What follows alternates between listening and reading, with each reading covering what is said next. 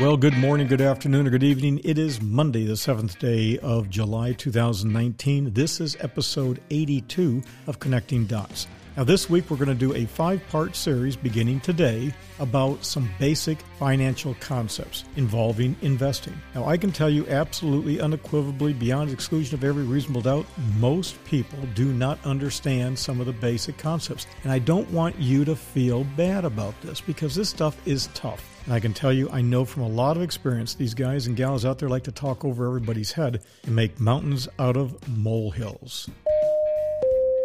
This is Paul Truesdell, and you are listening to Connecting Dots. Now, listen, before we get started, make sure to read the disclaimer in our show notes before each episode.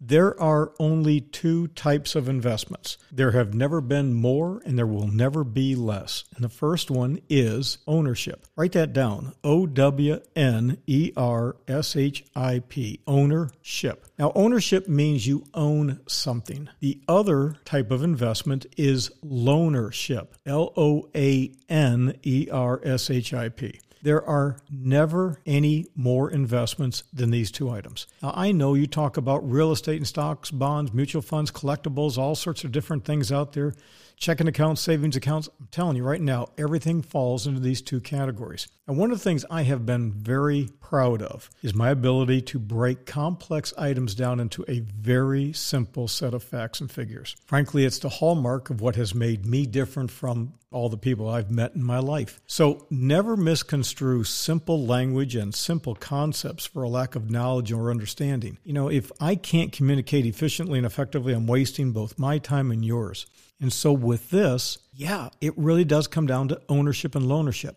So, for example, if you buy a house and pay cash for it, cash, you own your house, right? Now, if you take a mortgage out on your house, you own a portion, okay? You're building equity into your house. And that equity is your ownership position. Now, if you sell the house and you have to come to the table with money because you're upside down, you have negative equity. So, you want to have positive equity into your home. Now, that mortgage, that represents a loanership item, meaning that a bank or whatever institution is lending you the money, they're lending the money to you in exchange for collateral, meaning they want to get paid in case you default. So that collateral is your house. So everything falls into these two categories ownership and loanership. So if you have, for example, a company and you started up and you incorporated, you own your company. That's ownership. If you have stocks in a publicly traded company, that's ownership. If you have a mutual fund which is exclusively invested in the stock market,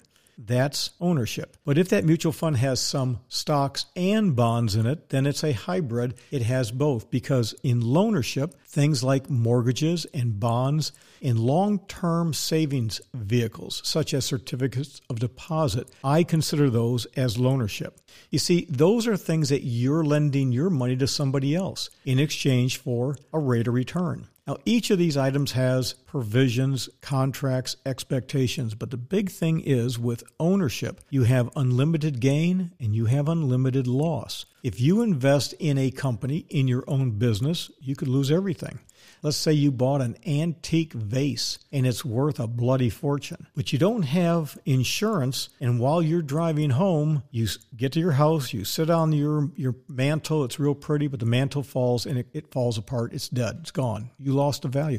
You have no insurance on it. That was a risk you took. It's really important to always remember, never forget, you have downside risk with bonds, but again, with stocks, you have unlimited potential gain and unlimited potential loss. So you have ownership and loanership. Now, why would you invest in something that is more volatile, which is what ownership items always are, over loanership? Why? You do that because there's an equity premium. Now, years ago, I used to tell people it's about 5%. It still is, give or take. But there's a 5% equity premium, which means you need to be compensated for the risk that you're taking, the volatility. And so it's got to perform higher than something that's very stable. Now, if you buy treasuries backed by the full faith and taxing authority of the U.S. government, those things better be pretty safe, and they are.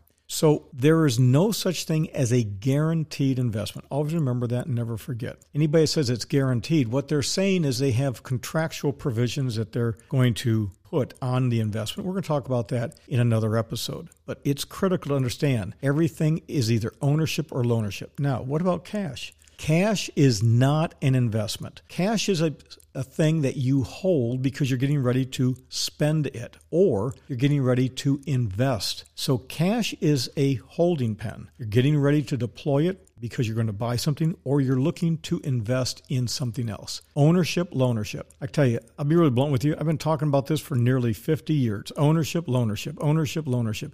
And just about every single person I meet, when I sit down and finish this, they go, Oh, that makes perfect sense. That's it. Two investments, ownership, loanership. You got it? Great.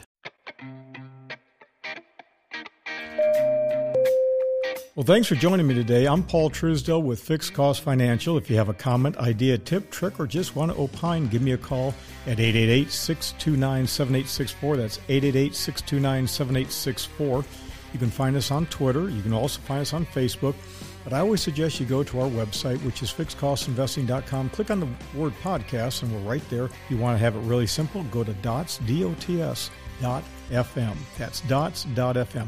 Now, if you subscribe on one of those big podcast players, iTunes or Overcast, which is our favorite, do me a favor, subscribe. And if you would, tell your family, friends, neighbors, relatives, and coworkers about connecting dots. Tomorrow we'll be back. It'll be uh, the 8th day of July. We'll have episode 83, and we'll be in part two of this five part series.